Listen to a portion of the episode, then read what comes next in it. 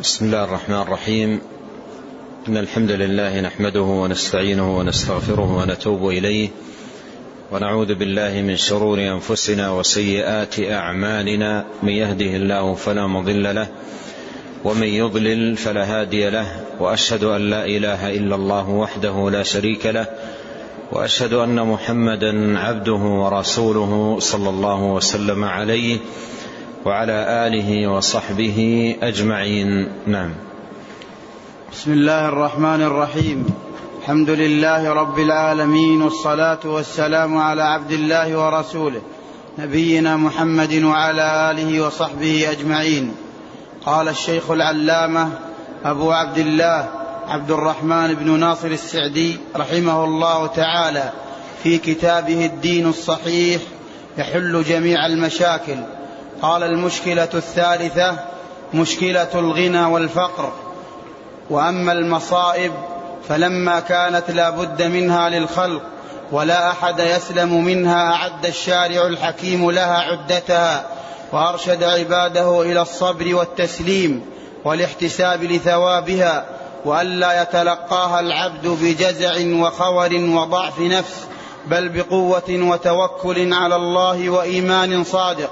وبذلك تخف وطأتها وتهون مشقتها ويحصل من الثواب وزيادة الإيمان أضعاف أضعاف ما حصل من المصيبة. قال تعالى ولنبلونكم بشيء من الخوف والجوع ونقص من الأموال والأنفس والثمرات وبشر الصابرين الذين إذا أصابتهم مصيبة قالوا إنا لله وإنا إليه راجعون أولئك عليهم صلوات من ربهم ورحمة وأولئك هم المهتدون وقال تعالى إنما يوفى الصابرون أجرهم بغير حساب إن تكونوا تألمون فإنهم يألمون كما تألمون وترجون من الله ما لا يرجون فانظر هذه الإرشادات نعم. الحكيمة نعم. فيه قال رحمه الله تعالى وأما المصائب فلما كانت لا بد منها للخلق ولا أحد يسلم منها أعد الشارع الحكيم لها عدتها. هنا يتكلم رحمه الله تعالى ويبين ما جاء في الإسلام من توجيهات مباركة وإرشاد وإرشادات مسددة. لمن أصيب بمصاب. والمصاب عرضة له كل إنسان. والحياة ميدان ابتلاء. وما ملئ بيت فرحة إلا وملئ ترحة. فالإنسان عرضة لهذا وعرضة لهذا. والشارع الحكيم جاء بأمور عظيمة جدا وتوجيهات مباركة يتلقى بها المسلم مصابه. فيحصل خيرات عظيمة في العاجل والآجل. والله جل وعلا يقول ولنبلونكم بشيء من الخوف والجوع. ونقص من الأموال والأنفس والثمرات وبشر الصابرين. فذكر البشارة ولم يذكر نوعها ليعم كل بشارة. على قاعدة أهل العلم رحمهم الله تعالى أن حذف المتعلق يفيد العموم فقوله وبشر الصابرين أي بكل خير عاجل أو آجل. فجاء الإسلام مرشدا إلى الصبر إلى الرضا إلى الاحتساب إلى البعد عن الجزع والتسخط. جاء بتوجيهات مباركة يحصل للقلب بها الطمأنينة والراحة. ويذهب عنه انزعاجه وقلقه وتوتره واضطرابه. قال الله سبحانه وتعالى ما أصاب من مصيبة إلا بإذن الله ومن يؤمن بالله يهدي قلبه. قال علقمة رحمه الله تعالى هو المؤمن يعلم أنها من عند الله فيرضى ويسلم. والشيخ رحمه الله ذكر جملة من الأمور التي ينبغي على من أصيب بمصاب أن يتحلى بها وأن يتصف بها. قال رحمه الله تعالى فأرشد عباده إلى الصبر والتسليم والإحتساب لثوابها وألا يتلقاها العبد بجزع وخور وضعف نفس. فهذه ثلاثة أمور يحرص المسلم على التحلي بها عند المصاب. الأولى الصبر والصبر هو حبس النفس ومنعها عن كل ما يسخط الله عز وجل. حبس النفس عن الجزع واللسان عن التشكي واليد عن لطم الخدود وشق الجيوب. الحبس الصبر هو الحبس والمنع. وعندما يصاب الإنسان بمصاب فيتحلى بالصبر فإن معنى ذلك أن يمنع نفسه عن فعل أو قول ما لا يرضي الله سبحانه وتعالى. هذا الأمر الأول. الأمر الثاني أن يحتسب أن يحتسب ثواب ذلك وأجره عند الله. والله سبحانه وتعالى وعد الصابرين بالأجر الوافر إنما يوفى الصابرون أجرهم بغير حساب فيحتسب أجر ذلك عند الله سبحانه وتعالى. وفي الحديث ما, ما أصاب عبد هم ولا حزن إلى أن قال حتى الشوكة يشاكها إلا كتب الله سبحانه وتعالى له فيها أجر. فيحتسب ذلك كله عند الله سبحانه وتعالى. الأمر الثالث أن لا يتلقى العبد مصابه بجزع وخور وضعف نفس بل بقوة, توكل بقوة وتوكل على الله وإيمان صادق. وإذا كان في تلقيه لمصابه بهذه الصفة صابرا محتسبا غير جازع متوكلا على الله سبحانه وتعالى واثقا به سبحانه فإن هذا يثمر أن تخف وطأة المصاب على قلبه. أن تخف وطأة المصاب على قلبه. لأن القضية في المصاب لن تنتهي بألمه. وشدة وطأته عليه بل ينتظر وراء ذلك أمورا يفوز بها في دنياه وأخراه. فيخف عليه وطأة الأمر.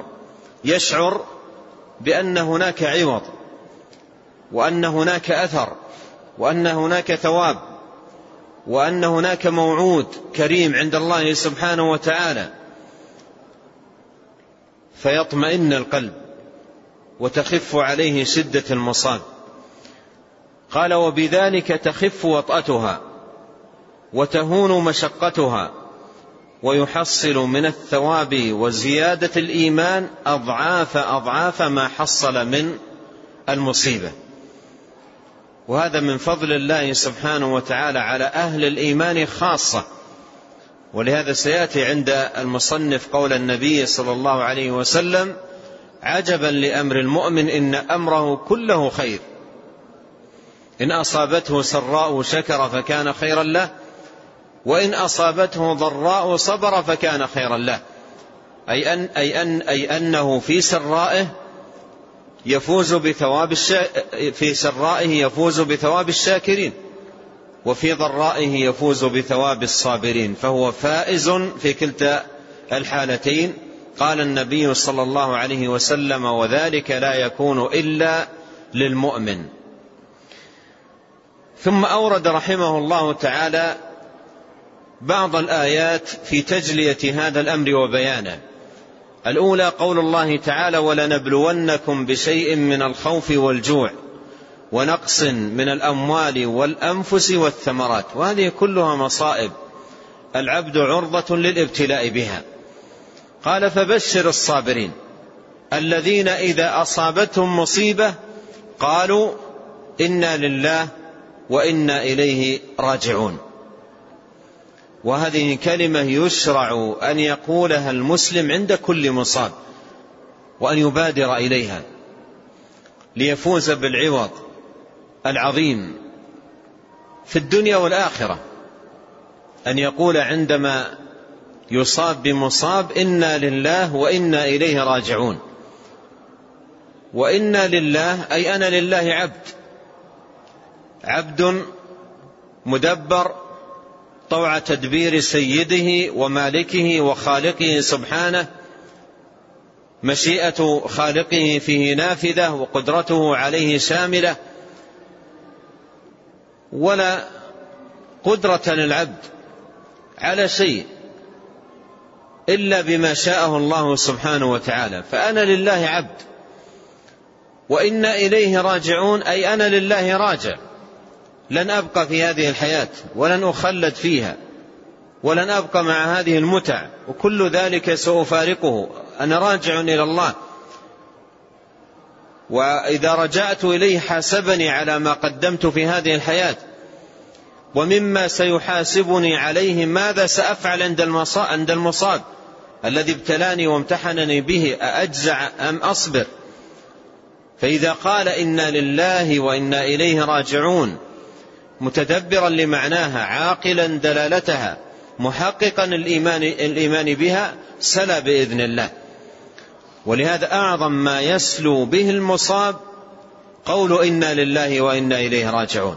أعظم ما يسلو به المصاب قول إنا لله وإنا إليه راجعون. إذا قالها عن عقل لمعناها ومعرفة بدلالتها وتحقيقا للإيمان بها وما تقتضيه.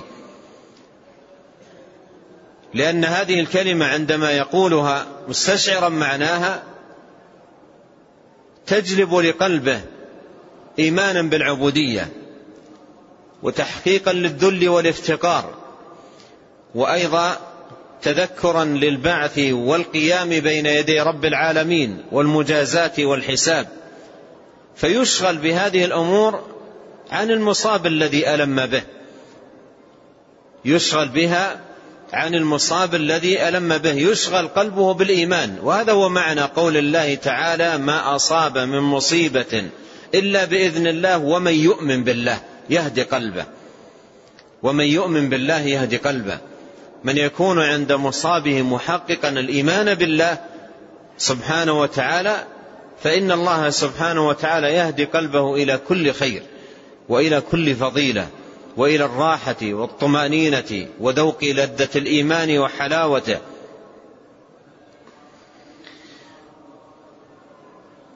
وأورد قول الله سبحانه إنما يوفى الصابرون أجرهم بغير حساب.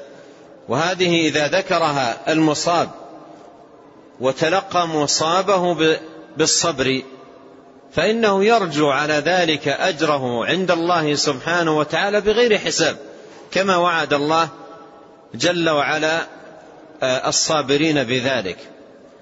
وأورد كذلك قول الله سبحانه وتعالى إن تكونوا تألمون فإنهم يألمون كما تألمون وترجون من الله ما لا يرجون. وهذا موضع الشاهد. أي فرق بينكم أيها المؤمنون وبين الكفار أنكم كلكم يحصل له الألم. لكن الكافر لا يرجو شيئا عند الله من وراء ذلك. لأنه فاقد الإيمان وفاقد الإيمان بالله وفاقد الإيمان بالجزاء والحساب وملاقاة الله. والثواب ولهذا ليس في قلبه رجاء عند مصابه. بينما المؤمن عند مصابه يرجو من الله سبحانه وتعالى شيئا لا يقع في قلب الكافر مثله. فهذا الرجاء الذي يقع في قلب المؤمن بإذن الله سبحانه وتعالى يكون سلوة له. عاد سلمان الفارسي رضي الله عنه مريضا. عاد مريضا. فقال له آه، رضي الله عنه قال له فيما يتعلق بمرضه قال هو كفارة ومستعتب. هو كفارة ومستعتب. للمؤمن كفارة ومستعتب. المؤمن إذا أصيب بمصاب فإن المصاب كفارة له كما قال النبي صلى الله عليه وسلم لذاك المريض طهور إن شاء الله أي مطهر لك. فالمريض المرض في حق المؤمن كفارة ومستعتب أي فرصة له أن يعاتب نفسه وأن يلومها وأن يحاسبها على على تقصيرها. قال كفارة ومستعتب قال وأما مثل المنافق إذا مرض فمثل البعير. عقله قومه ثم أطلقوه أو عقله أهله ثم أطلقوه. فلا يدري فيما عقل ولا يدري فيما أطلق. فلا يدري فيما عقل ولا يدري فيما أطلق. يعني يمشي صحيحا المنافق ثم يمرض وينهد جسمه ويقوم لا يدري لما عقل ولما أطلق. بينما المؤمن إذا أصابه المصاب يقوم في قلبه من معاني الإيمان ومعاني الإخلاص ومعاني الرجاء ما يكون في مصابه خير عظيم له وفوائد عديدة يستفيدها من المصاب نفسه. ففرق بين أهل الإيمان وأهل الكفر والنفاق. قال وترجون من الله ما لا يرجون. هذه ميزة أهل الإيمان ونعمة الله سبحانه وتعالى عليهم. لما أنهى رحمه الله تعالى الكلام على ما يتعلق بالحل في الإسلام فيما يتعلق بالنعمة وما يتعلق بالمصاب وما يتعلق بالفقر وما يتعلق بالغنى وغير ذلك ختم هذا الفصل بخاتمة قال فيها قال فانظر هذه الإرشادات الحكيمة في هداية الشريعة إلى تلقي النعم والمسار والمصائب والمضار كيف ترى القلوب فيها مطمئنة والحياة طيبة والخير حاصلا ومأمولا والربح مستمرا عجبا لأمر المؤمن إن أمره كله خير إن أصابته سراء شكر فكان خيرا له وإن أصابته ضراء صبر فكان خيرا له وليس ذلك لأحد إلا للمؤمن. فأين هذه الحالة الجليلة العالية من حالة المنحرفين عن الدين؟ الذين إذا أصابتهم النعم بطروا ومرحوا مرح البهائم وتجبروا على عباد الله وطغوا وبغوا وإذا أصابتهم المكاره جزعوا وضعفوا وربما أدت بهم الحال إلى الانتحار لعدم الصبر وللهلع والجزع الذي لا يحتمل. نسأل الله العافية. هذه خاتمة تتعلق بكل ما سبق فهو يدعو بعد هذا البيان والإيضاح أن يعيد الإنسان النظر والتأمل في هذه الإرشادات العظيمة الحكيمة في هدايات الشريعة. هدايات الشريعة إلى تلقي النعم والمسار والمصائب والمضار والمؤمن ميزه الله سبحانه وتعالى بميزه ألا وهي أنه في كل أمر ينوبه يفزع إلى الإيمان ويسير في ضوء هداياته.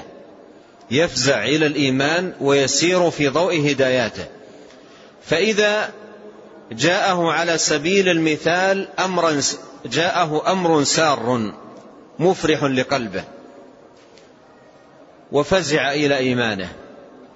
يهديه إيمانه إلى أن المنعم الله. يهديه إيمانه إلى تحريك اللسان والقلب بحمد الله والثناء عليه. يهديه إيمانه إلى استعمال النعمة في طاعة الله وما يقرب إليه.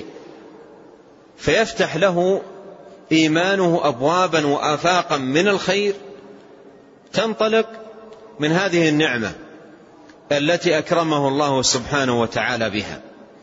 إذا وفق إلى عبادة من العبادات وطاعة من الطاعات يفزع أيضا لإيمانه فيهديه إيمانه إلى أن هذه الطاعة منة الله وتوفيقه ولولا فضل الله ورحمته ما زكى منكم من أحد أبدا. فيزداد ذلا وخضوعا وطواعية وامتثالا لأوامر الله سبحانه وتعالى. إذا وقع في ذنب ومعصية فزع إلى إيمانه.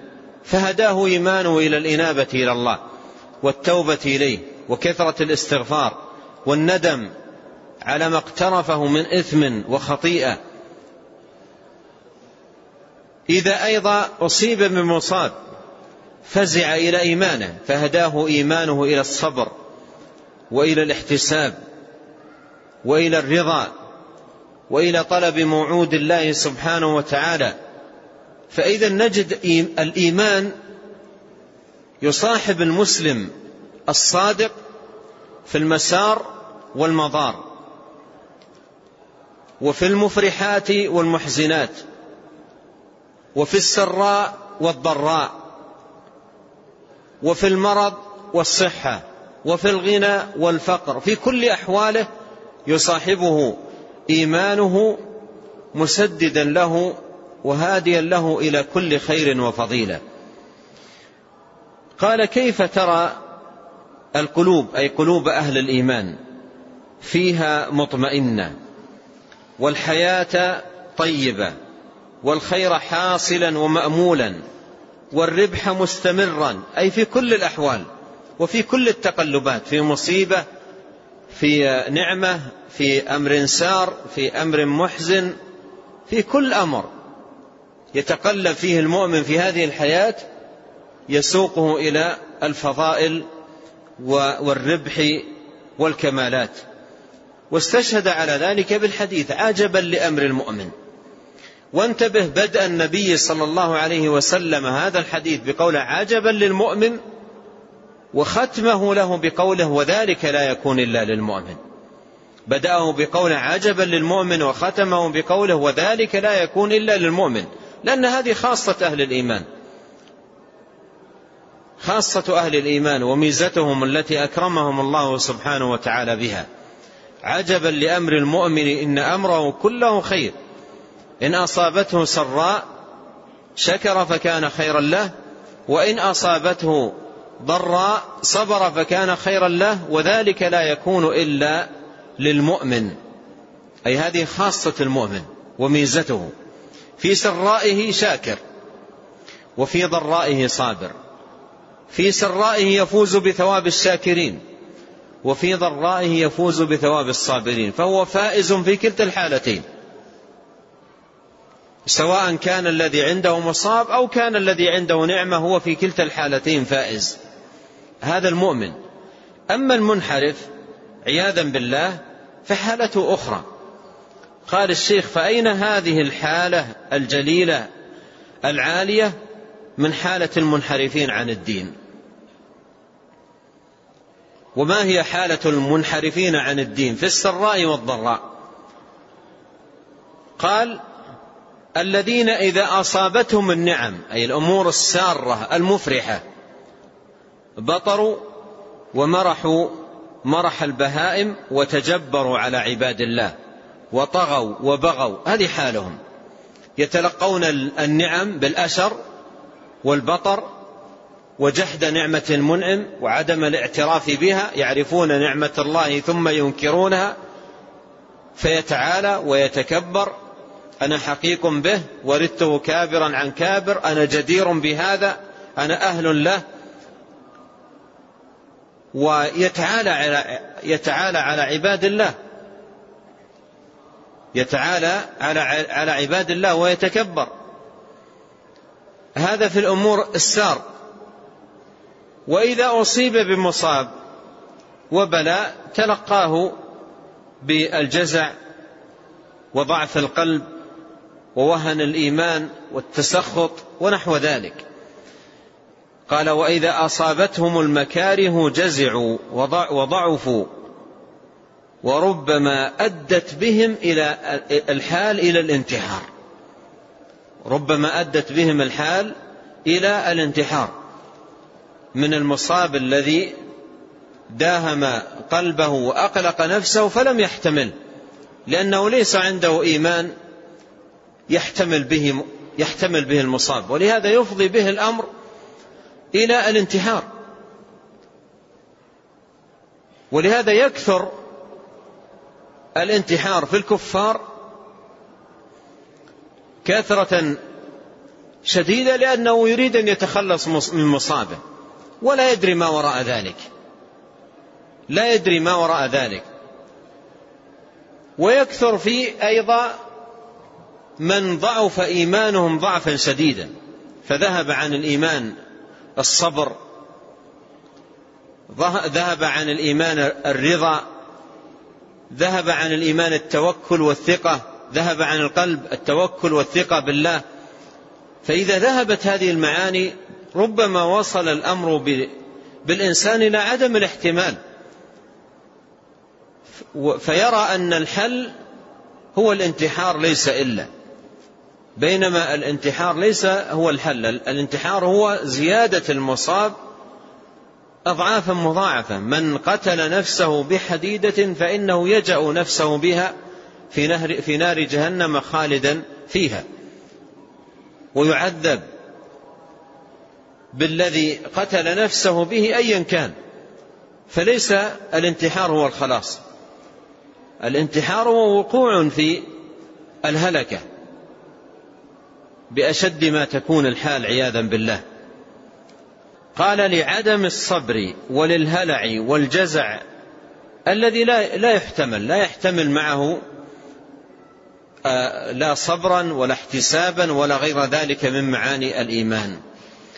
فإذا نعمة الله سبحانه وتعالى على المؤمن بالإيمان عظيمة لأن الإيمان مفزع له في المسار والمضار في النعم وفي النقم وفي الأحوال كلها يفزع إلى إيمانه فيهديه إيمانه إلى التي هي أقوم.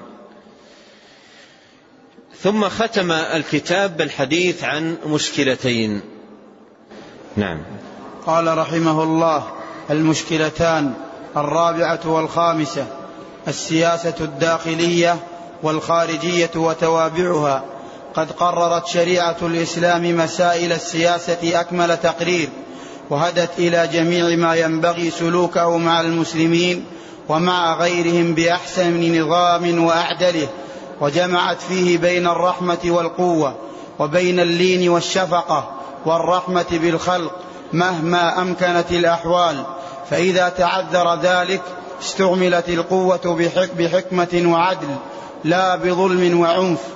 قال تعالى إن الله يأمر بالعدل والإحسان وإيتاء ذي القربى وينهى عن الفحشاء والمنكر والبغي يعظكم لعلكم تذكرون وأوفوا بعهد الله إذا عاهدتم ولا تنقضوا الأيمان بعد توكيدها وقد جعلتم الله عليكم كفيلا فأمر الله بالعدل مع كل أحد وبالإحسان والرحمة لكل أحد وخصوصا القرابة ومن لهم حق على الإنسان ونهى عن الفحشاء والبغي على الخلق على الخلق في دمائهم وأموالهم وأعراضهم وحقوقهم وأمر بوفاء العهود والمحافظة عليها وحذر من نقضها وهذه الأمور المأمور بها والمنهي عنها منها ما هو واضح جلي عينت على المسلمين سلوكه ولم تجعل لهم في ذلك خيرة.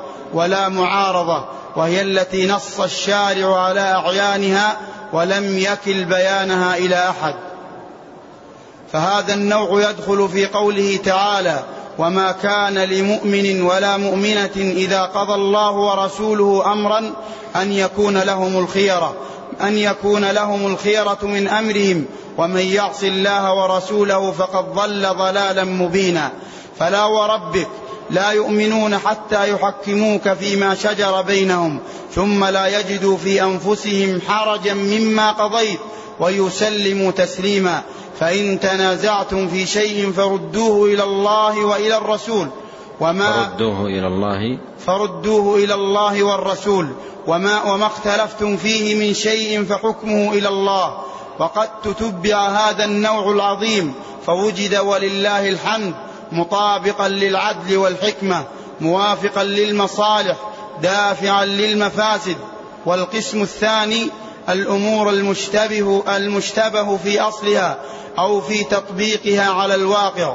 إدخال وإدخال الأمور الواقعة فيها نفيا وإثباتا وطلبا وهربا. فهذا قد أمروا أن يتشاوروا فيه وينظروا فيه ومن جميع نواحيه ويتأملوا ويتأملوا ما يتوقف عليه من الشروط والقواعد وما يترتب عليه من الغايات والمقاصد ومقابلة المصالح والمضار وترجيح, المص... وترجيح الأصلح منها. قال تعالى وشاورهم في الأمر وقال تعالى عن جميع المؤمنين وأمرهم شورى بينهم وهذا النوع قد وسع الشارع في فيه الأمر. بعدما قرر القواعد والأسس الموافقة لكل لكل زمان ومكان مهما تغيرت الأحوال وتطورت الأمور فالقواعد الشرعية إذا سلكت في كليات الأمور وجزئياتها صلحت بها الأمور واستقامت الدنيا والدين وصلحت أمور العباد واندفعت الشرور والمضار عنهم ولكنها تحتاج إلى عقد مجالس تجمع الرجال العقلاء الناصحين أولي العقول الرزينة والأحلام الواسعة والرأي, والرأي المصيب والنظر الواسع وتبث وتبحث, وتبحث, في وتبحث فيها القضايا الداخلية واحدة بعد واحدة بحثا يشمل نواحي القضية وتصورها وتصورها كما ينبغي وتصور ما تتوقف عليه. وتصورها نعم. وتصورها وتصورها كما ينبغي. وتصورها كما ينبغي وتصور ما تتوقف عليه وتتم به إن كانت مقصودة إن كانت مقصودة تحصيلها إن كانت مقصودا تحصيلها. إن كانت مقصودا تحصيلها وتصور ما يترتب عليها من الفوائد والمصالح الكلية والجزئية وبحث أحسن طريق لتحصيلها وأسهله وبحث القضايا الضارة التي يطلب دفعها بتتبع أسبابها و وينابيعها وينابيعها التي تسربت منها وحسمها بحسب الإمكان ثم السعي في إزالتها بالكلية إن أمكن وإلا بتخفيفها وتلطيفها. قال تعالى فاتقوا الله ما استطعتم. وقال صلى الله عليه وسلم إذا أمرتكم بأمر فأتوا منه ما استطعتم. ومن أعظم نعم. هنا يتحدث رحمه الله تعالى في خاتمة الكتاب عن مثال آخر من الإشكالات أو المشاكل التي جاء الإسلام بحلها والهداية فيها للتي هي أقوم وهي المشكلة مشكلة السياسة الداخلية والخارجية سياسة الدول الداخلية والخارجية. الداخلية فيما يتعلق بين أفراد الدولة من أهل الإسلام والإيمان والخارجية في التعامل مع الأعداء. فبين رحمه الله أن الإسلام جاء بالتوجيهات العظيمة والإرشادات السديدة التي يرشد أو ترشد أمة الإسلام للتعامل في ضوئها في سياستها الداخلية وسياستها الخارجية. وذكر في البداية قواعد كلية وأصول جامعة. ينبغي أن تكون متوافرة في أهل الإيمان وأن يكونوا متصفين بها.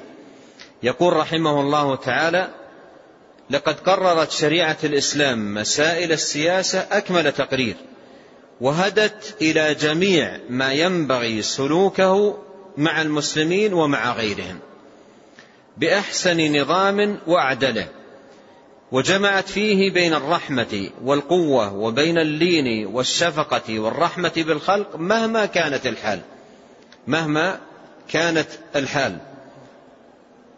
فإذا تعذر ذلك استعملت القوة بحكمة وعدل يعني ليس ليست القوة هي التي يصار إليها ابتداء. ليست القوة هي التي يصار إليها ابتداء وإنما هي آخر حل. بينما قبلها شفقة ورحمة ولطف ودعوة ورفق وغير ذلك من المعاني التي دعت إليها الشريعة. وذكر مستدلا قول الله تعالى إن الله يأمر بالعدل والإحسان وإيتاء ذي القربى وينهى عن الفحشاء والمنكر والبغي. يعظكم لعلكم تذكرون. وأوفوا بعهد الله إذا عاهدتم ولا تنقضوا الأيمان بعد توكيدها وقد جعلتم الله عليكم كفيلا. هذه أو هاتان الآيتان فيهما سياسة التي ينبغي أن يكون عليها المسلم في تعاملاته. بل هي أعظم الأسس في السياسة التي ينبغي أن يمضي عليها المسلم في حياته. ولخص المعاني التي في الآية قال فأمر الله بالعدل مع كل أحد. وبالإحسان والرحمة لكل أحد. وخصوصا القرابة لأنه قال في الآية وإيتاء ذي القربى وخصوصا القرابة ومن لهم حق على الإنسان. ونهى عن الفحشاء ونهى عن البغي على الخلق في دمائهم وأموالهم وأعراضهم وحقوقهم وأمر بوفاء العهود والمحافظة عليها وحذر من نقضها. هذه كلها سياسة. وتدابير عظيمة إذا مضى أهل الإسلام عليها وساروا في ضوئها حققوا كل خير وفضيلة. قال وهذه الأمور المأمور بها والمنهي عنها لأن الآية جمعت بين أوامر ونواهي. قال وهذه الأمور المأمور بها والمنهي عنها منها ما هو واضح منها ما هو واضح جلي عينت على المسلمين سلوكه ولم تجعل لهم في ذلك خيرة ولا معارضة وهي التي نص الشارع على أعيانها ولم يكن بيانها إلى أحد. قسم رحمه الله الأمور إلى قسمين الأمور التي دلت عليها الشريعة في هذا الباب قسمها إلى قسمين. قسم ورد في النصوص التنصيص عليه. فهو أمر واضح. عينت الشريعة فعله بعينه لأنه نص عليه وجاءت الأدلة تنص على أن يفعل هذا الأمر تحديدا يعني لا مجال للاجتهاد في هذه المسألة. والقسم الثاني المسائل التي ليس فيها نص. فتكون محل النظر والاجتهاد واستنباط الحكم واستخراجه من أدلة الشريعة العامة وقواعدها الكلية. فالأمور على قسمين. أمور نص عليها بأعيانها وبينت أحكامها تنصيصا في الشريعة فهذه يتعين على كل مكلف لزومها كما نص عليها وكما أمر بها والقسم الثاني منها أمور لم يأت فيها نص فينظر في معرفة حكمها وطلب حكمها في أدلة الشريعة العامة وفي قواعدها الكلية الجامعة. عن النوع الأول الذي هو جاء التنصيص عليه قال هذا يدخل في قوله وما كان لمؤمن ولا مؤمنة إذا قضى الله ورسوله أمرا أن يكون لهم الخيرة من أمرهم. وقوله فلا وربك لا يؤمنون إلى آخر الآية. وقوله فإن تنازعتم في شيء فردوه إلى الله والرسول. وقوله وما اختلفتم فيه من شيء فحكمه إلى الله. قال وقد تتبع هذا النوع العظيم فوجد ولله الحمد مطابقا للعدل والحكمة موافقا للمصالح دافعا للمفاسد. النوع الثاني الذي لم يأتي فيه نص. فهذا يكون محل بحث واجتهاد. قال رحمه الله والقسم الثاني الأمور المشتبه, المشتبه في أصلها. أي دليلها الذي تستنبط منه أو في تطبيقها على الواقع. أو في تطبيقها على الواقع.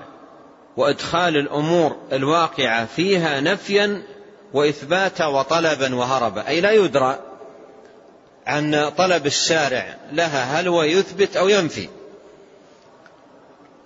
هل هو يرغب أو يرهب ويحذر. بمعنى أن تكون المسألة بحاجة إلى نظر وإلى بحث وإلى دراسة وإلى اجتماع لأهل الحل والعقد وتبصر في الأمر. ومثل هذه الأمور يجب مثل هذه الأمور يجب أن يرجع فيها إلى الأئمة الأكابر والعلماء الراسخين حتى يتحقق فعلا الاستنباط الصحيح والمعرفة الدقيقة بالحكم الشرعي في ضوء قواعد الشريعة الكلية وأدلة الشرع العامة. وفي الآية الكريمة قال إذا أصابهم أمر من الأمن أو الخوف أذاعوا به ولو ردوه إلى الرسول وإلى أولي الأمر منهم لعلمه الذين يستنبطونه منهم. فالرد إنما يكون لأهل العلم الراسخين الذين عندهم الأهلية للاستنباط استخراج الأحكام والمعرفة بأدلة الشريعة العامة وقواعدها الكلية. قال رحمه الله فهذا قد أمروا أن يتشاوروا فيه. يعني أمروا ليس عامة الناس وإنما أهل الحل والعقد والعلماء الراسخين أهل البصيرة أمروا أن يتشاوروا فيه وينظروا فيه من جميع نواحيه ويتأملوا ما يتوقف عليه من الشروط والقواعد وما يترتب عليه من الغايات والمقاصد ومقابلة المضار المصالح والمضار وترجيح الأصلح منها. واستدل لذلك بقوله وشاورهم في الأمر وقوله وأمرهم شورى بينهم. وهذا النوع قد وسع الشارع فيه الأمر بعدما قرر القواعد والأسس الموافقة لكل زمان ومكان مهما تغيرت الأحوال وتطورت الأمور. فالقواعد الشرعية إذا سلكت في كليات الأمور وجزئياتها صلحت بها الأحوال واستقامت الدنيا والدين وصلحت أمور العباد واندفعت الشرور والمضار عنهم ولكنها تحتاج إلى عقد مجالس. ولكنها تحتاج إلى عقد مجالس أي من أهل العلم الراسخين أولي الأمر أهل البصيرة والفقه في دين الله. وهذا فيه أن النوازل والأمور التي لا تكون لا يكون واضحا حكمها لا ينظر فيها العالم نظرا منفردا. أما العامي وطالب العلم فليس أهلا أن ينظر فيها أصلا. لكن العالم يجتمع مع إخواني أهل العلم ويتشاورون ويتدارسون ويتبصرون في الأمر ويوازنون في ضوء القواعد التي أشار إليها المؤلف رحمه الله. أما إذا دخل أفراد الناس وعوامهم وطلاب العلم المبتدئين في هذه النوازل كل يفتي وكل يدلي بدلوه يصبح أمر الناس مريج وحالهم فوضى والقرارات التي تطرح قرارات متناقضة وأشياء متصادمة فينشأ فساد عريض. بينما إذا رد الأمر إلى العلماء الراسخين واجتمع أهل العلم خرج الجميع بحل شرعي مستمد من قواعد الشريعة وأصولها الكلية وهذا هو الذي ينبغي أن يكون عليه أمة الإسلام. قال ولكنها تحتاج إلى عقد مجالس تجمع الرجال العقلاء الناصحين أولي العقول الرزينة والأحلام الواسعة والرأي المصيب والنظر الواسع وتبحث فيها القضايا الداخلية واحدة بعد واحدة. بحثا يشمل نواحي القضية وتصورها كما ينبغي وتصور ما تتوقف عليه وتتم به إن كانت مقصودا تحصيلها. وتصور ما يترتب عليها من الفوائد والمصالح الكلية والجزئية وبحث أحسن طريق لتحصيلها وأسهله وبحث القضايا الضارة التي يطلب دفعها بتتبع أسبابها وينابيعها التي تسربت منها وحسمها بحسب الإمكان. ثم السعي في إزالتها بالكلية إن أمكن وإلا بتخفيفها وتلطيفها. قال الله تعالى فاتقوا الله ما استطعتم وقال صلى الله عليه وسلم إذا أمرتكم بأمر فأتوا منه ما استطعتم. نعم. قال رحمه الله ومن أعظم الأصول الشرعية حث المسلمين على القيام بدينهم والقيام بحقوق الله وعبوديته والقيام بحقوق العباد والحث على الاتفاق واجتماع الكلمة والسعي في أسباب الألفة والمحبة وإزالة الأحقاد والضغائن. قال تعالى إنما المؤمنون إخوة واذكروا نعمة الله عليكم إذ كنتم أعداء فألف بين قلوبكم فأصبحتم بنعمته إخوانا. فاتقوا الله وأصلحوا ذات بينكم وأطيعوا الله ورسوله إن كنتم مؤمنين. ولا تكونوا كالذين تفرقوا واختلفوا من بعد ما جاءهم البينات واعتصموا بحبل الله جميعا. إلى غير ذلك من النصوص الدالة على الأصل العظيم الدالة على هذا الأصل العظيم الذي به تستقيم الأحوال ويترقى به المسلمون إلى أعلى الكمال. وهذا أيضا من التوجيهات التي جاءت بها الشريعة إلى أمة الإسلام أن يكونوا إخوة. متآلفين متحابين إنما المؤمنون إخوة وكونوا عباد الله إخوانا.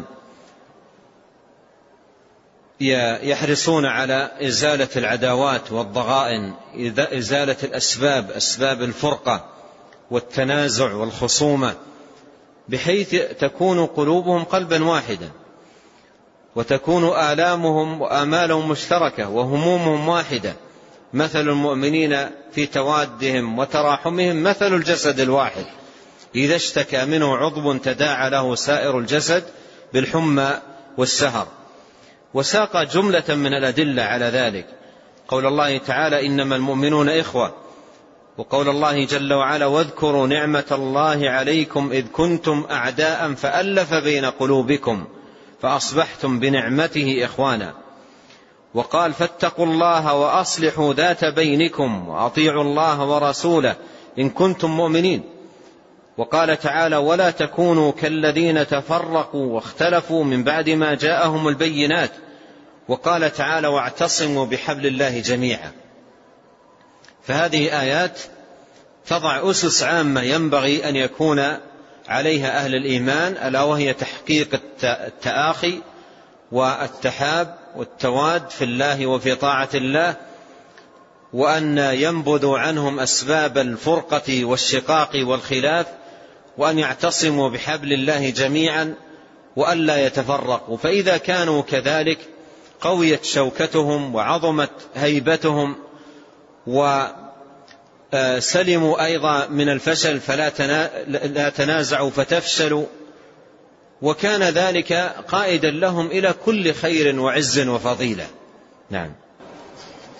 قال الله تعالى يا أيها الذين آمنوا إذا لقيتم فئة فاثبتوا واذكروا الله كثيرا لعلكم تفلحون وأطيعوا الله ورسول ورسوله ولا تنازعوا فتفشل فتفشلوا وتذهب ريحكم واصبروا إن الله مع الصابرين ولا تكونوا كالذين خرجوا من ديارهم بطرا ورئاء الناس ويصدون عن سبيل الله والله بما يعملون محيط فأمر بطاعته وطاعة رسوله ويدخل في ذلك جميع الدين ونهى عن التنازع الذي يوجب تفر تفرق القلوب وحدوث العداوة وحدوث العداوات المحللة للمعنويات. وأمر بكثرة ذكره المعين على كل أمر من الأمور وبالصبر الذي يتوقف عليه كل أمر.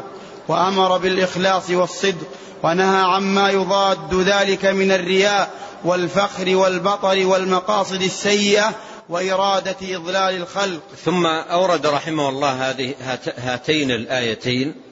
قوله جل وعلا يا أيها الذين آمنوا إذا لقيتم فئة فاثبتوا واذكروا الله كثيرا لعلكم تفلحون وأطيعوا الله ورسوله ولا تنازعوا فتفشلوا وتذهب ريحكم واصبروا إن الله مع الصابرين.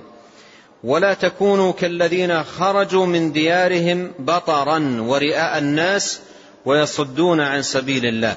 والله بما يعملون محيط. فجمعت هاتان الآيتان جملة من التدابير والسياسات التي ينبغي أن يكون عليها أهل الإسلام ولا سيما في ملاقاة الأعداء ومجابهتهم. فبدأ أولا بالأمر بطاعته وطاعة رسوله صلى الله عليه وسلم وهذا يدخل فيه الدين كله. يدخل في طاعة الله ورسوله صلى الله عليه وسلم الدين كله وهذا أساس ينطلق منه المؤمن في تعاملاته الداخلية والخارجية ينطلق من قاعدة الدين.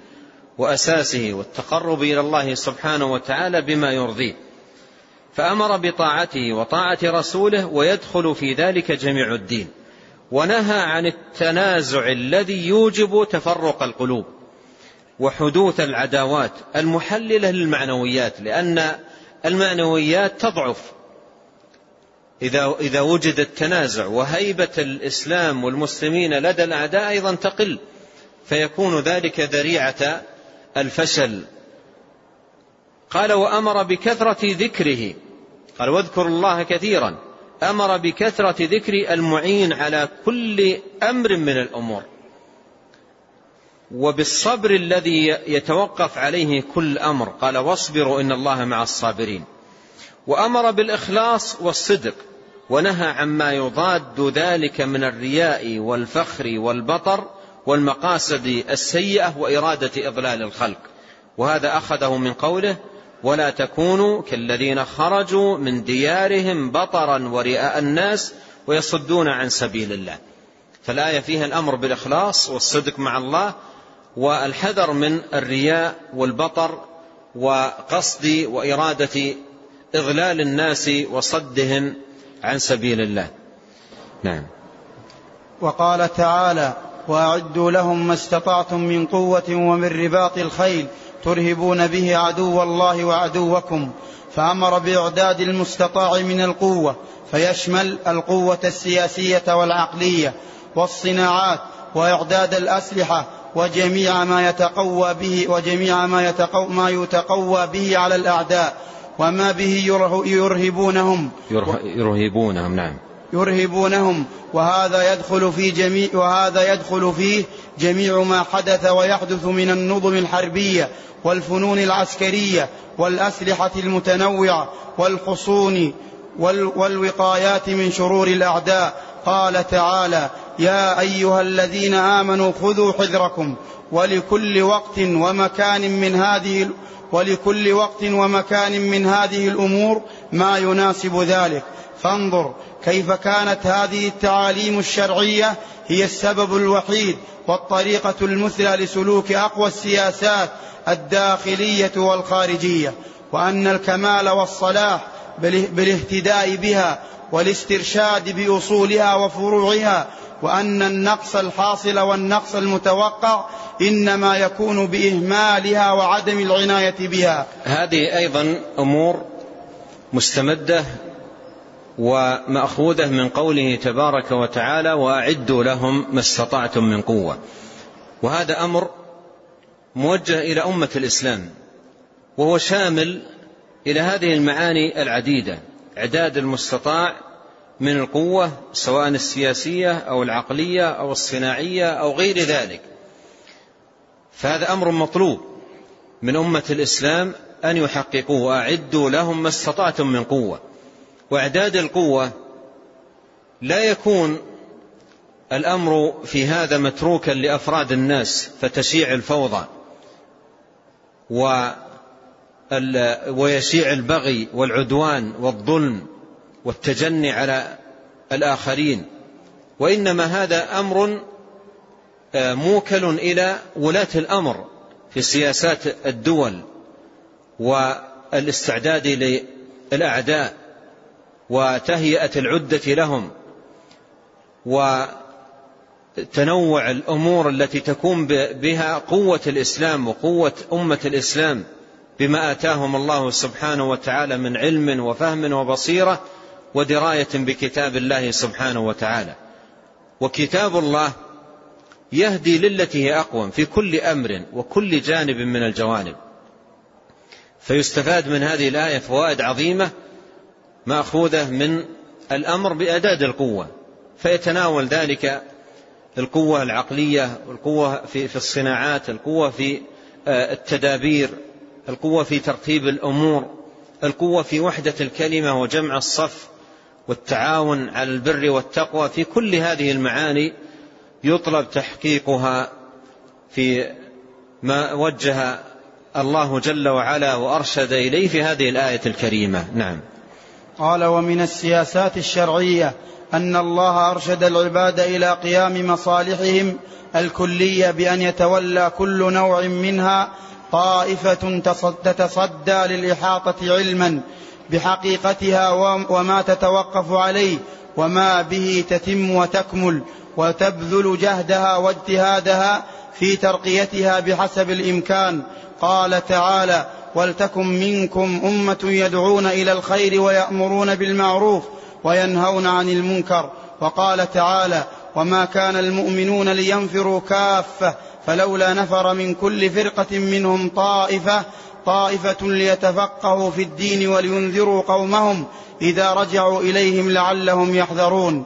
ولا شك أن القيام بالمصالح العامة على هذا الوجه على هذا الوجه الذي أرشد الله إليه هو السبب الوحيد للكمال الديني والدنيوي كما هو مشاهد يعرفه كل أحد. ومن ذلك قوله تعالى ادع إلى سبيل ربك بالحكمة والموعظة الحسنة وجادلهم بالتي هي أحسن. وهذا يشمل دعوة, دعوة المسلمين الذين حصل منهم إخلال ببعض أمور الدين.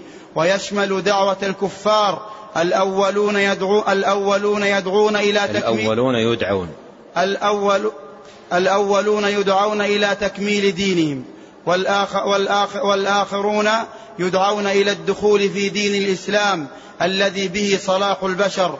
وتكون هذه الدعوة بالحكمة التي هي سلوك أقرب طريق وأنجح وسيلة يحصل بها تحصيل الخير أو تكميله وإزالة الشر أو تقليله بحسب الزمان والمكان وبحسب الأشخاص والأحوال والتطورات. وكذلك بالموعظة الحسنة والموعظة بيان وتوضيح, وتوضيح المنافع والمضار مع ذكر ما يترتب على المنافع من الثمرات النافعة عاجلا وآجلا وما وما يقترن بالمضار من الشرور عاجلا وآجلا ووصفها الله بأنها موعظة حسنة لأنها نفس لأنها في نفسها حسنة وطريقها كذلك. وذلك بالرفق واللين والحلم والصبر وتصريف أساليب الدعوة. وكذلك إذا احتيج في الدعوة إلى مجادلة إلى مجادلة إلى مجادلة لإقناع المدعو فلتكن المجادلة بالتي هي أحسن. يدعى المجادل إلى الحق ويبين محاسن الحق ومضار ضده ويجاب عما يعترض به الخصم من الشبهات. كل ذلك بكلام لطيف وأدب حسن لا بعنف ولا بعنف وغلظة. أو مخاشنة أو أو مشاتمة. فإن ضرر ذلك عظيم. قال تعالى فبما رحمة من الله لنت لهم. ولو كنت فظا غليظ القلب لانفضوا من حولك. فاعف عنهم. ولنقتصر على هذا النموذج. فإنه يحصل به المقصود والله أعلم وصلى الله على محمد وسلم.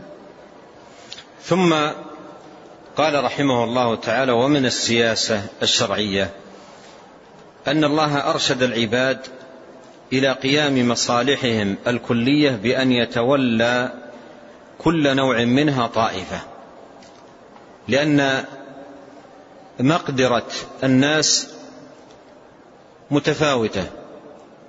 وكل أقدره الله سبحانه وتعالى ومكنه من مجال من المجالات. فلا يطلب من الجميع أن يكونوا كلهم في مجال واحد. يعني لا يطلب من الأمة كلها أن تكون كلها علماء بالشريعة أو كلها آه، مثلا في صناعة من الصناعات أو مهنة من المهن. وإنما في كل مجال ينتدب إليه أفراد بحسب ما آتى الله عز وجل الشخص من قدرة وميول. يطلب من الجميع أن تكون أمور الدين المعلومة منه بالضرورة معلومة عند الجميع. ثم يذهب كل في مجاله حتى في تربية النشء حتى في تربية النشء الناشئ ينشأ وله, وله ميول. هذا له ميول في الصناعة وهذا له ميول في التجارة وهذا له ميول في الفلاحة وهذا ميول في, في العلم والفقه. ف ف ولهذا ابن القيم رحمة الله عليه في كتابه تحفة المولود تحفة الودود في أحكام المولود ذكر أن من مهام المربي أن ينظر ميولات الناشئة. ولا يلزم الجميع في ميول معينة أو جهة معينة وإنما ينظر إلى الميولات وكل يوجه إلى الميول النافع الذي هو متوجه إليه. من يميل إلى الفلاحة يترك في هذا الشأن الأمة تحتاج إليه. إلى الصناعة أيضا الأمة تحتاج إليه. إلى الطب الأمة تحتاج إليه.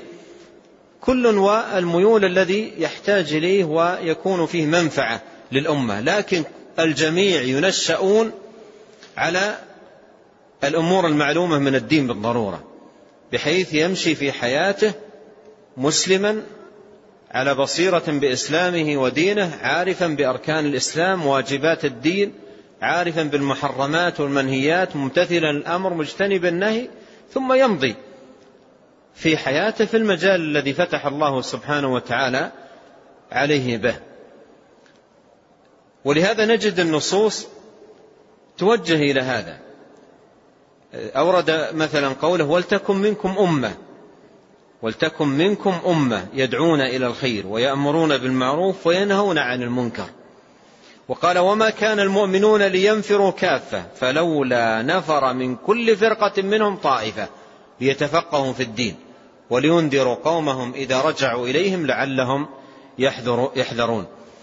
قال ولا شك أن القيام بالمصالح العامة على هذا الوجه الذي أرشد الله إليه هو السبب الوحيد للكمال الديني والدنيوي كما هو مشاهد يعرفه كل أحد.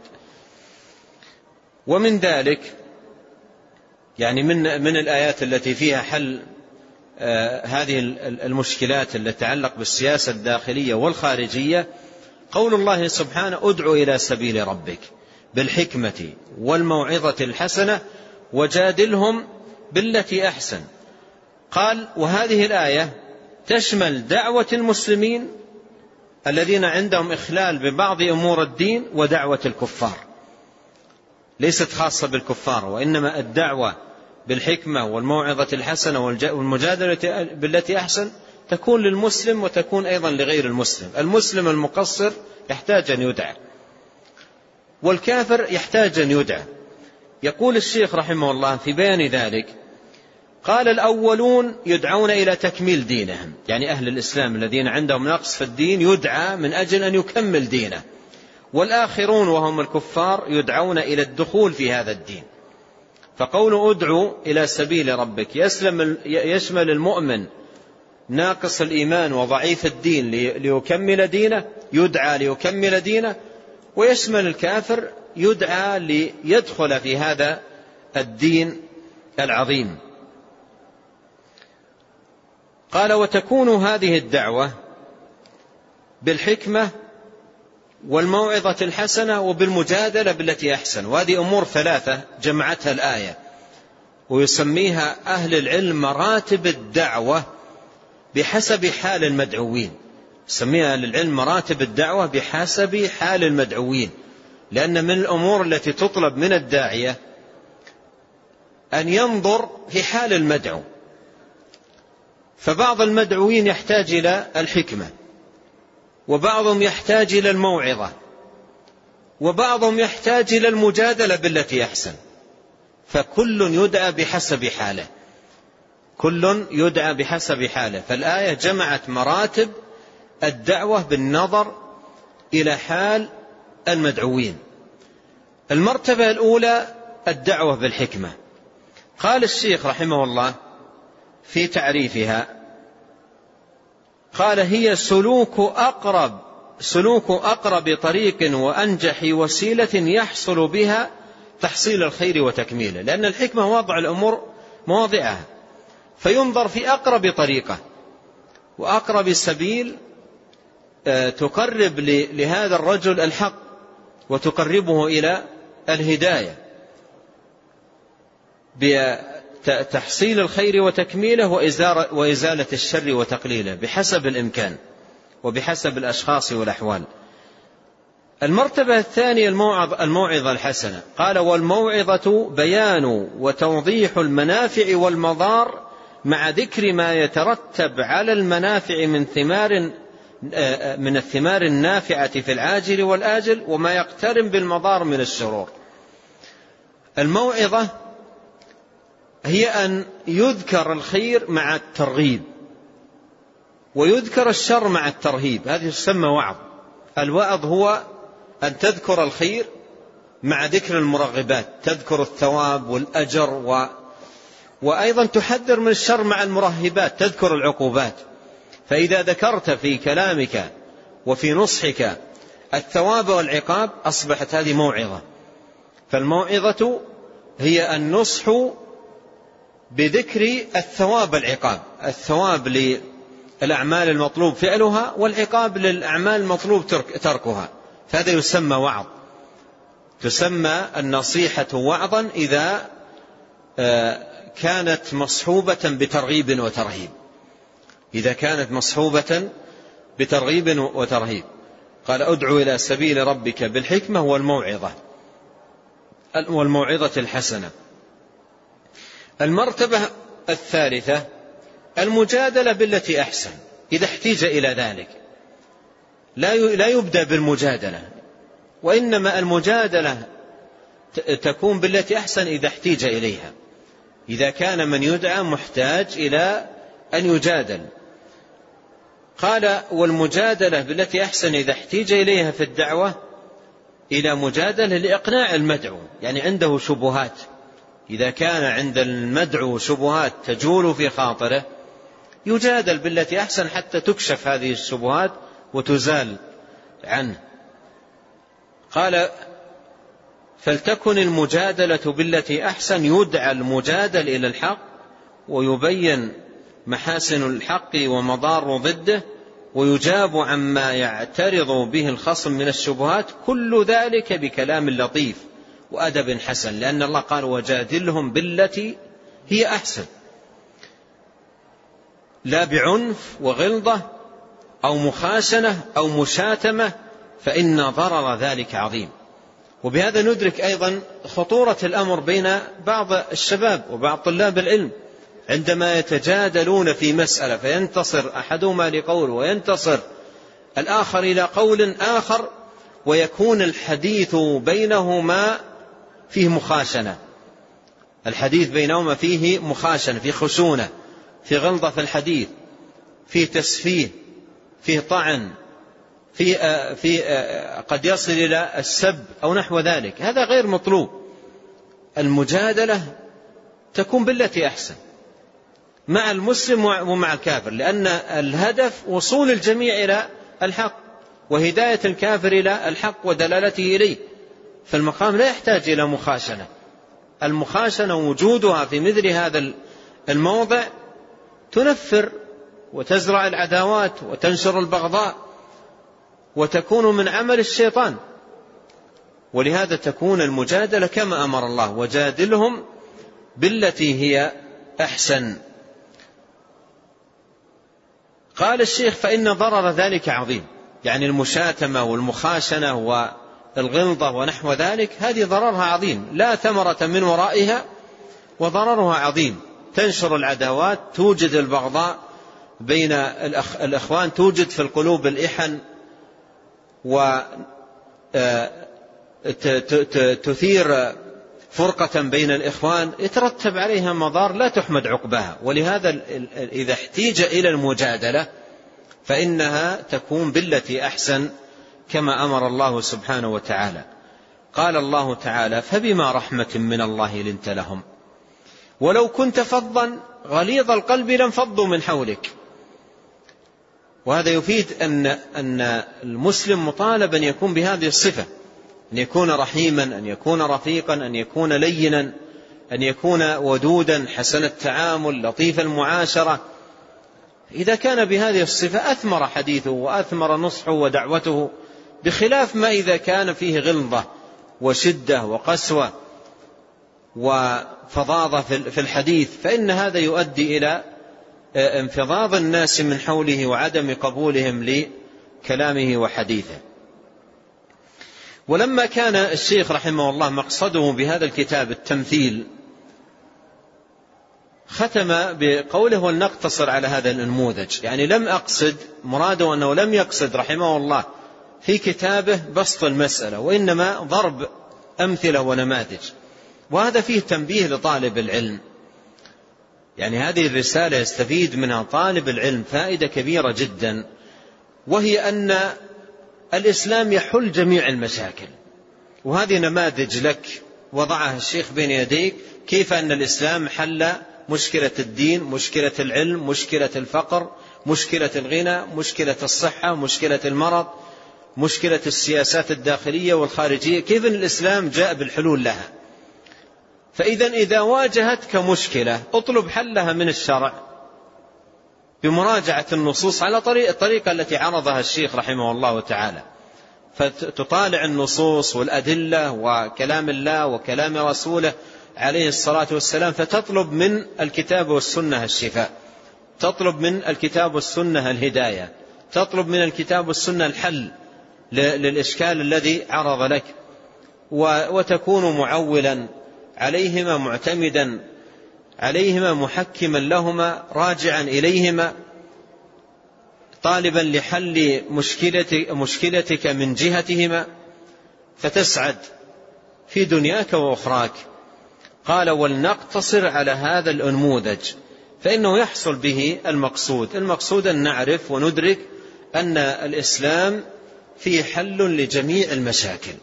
الإسلام فيه حل لجميع المشاكل ثم ختم رحمه الله بقوله والله أعلم وصلى الله وسلم على محمد وصلى الله على محمد وسلم.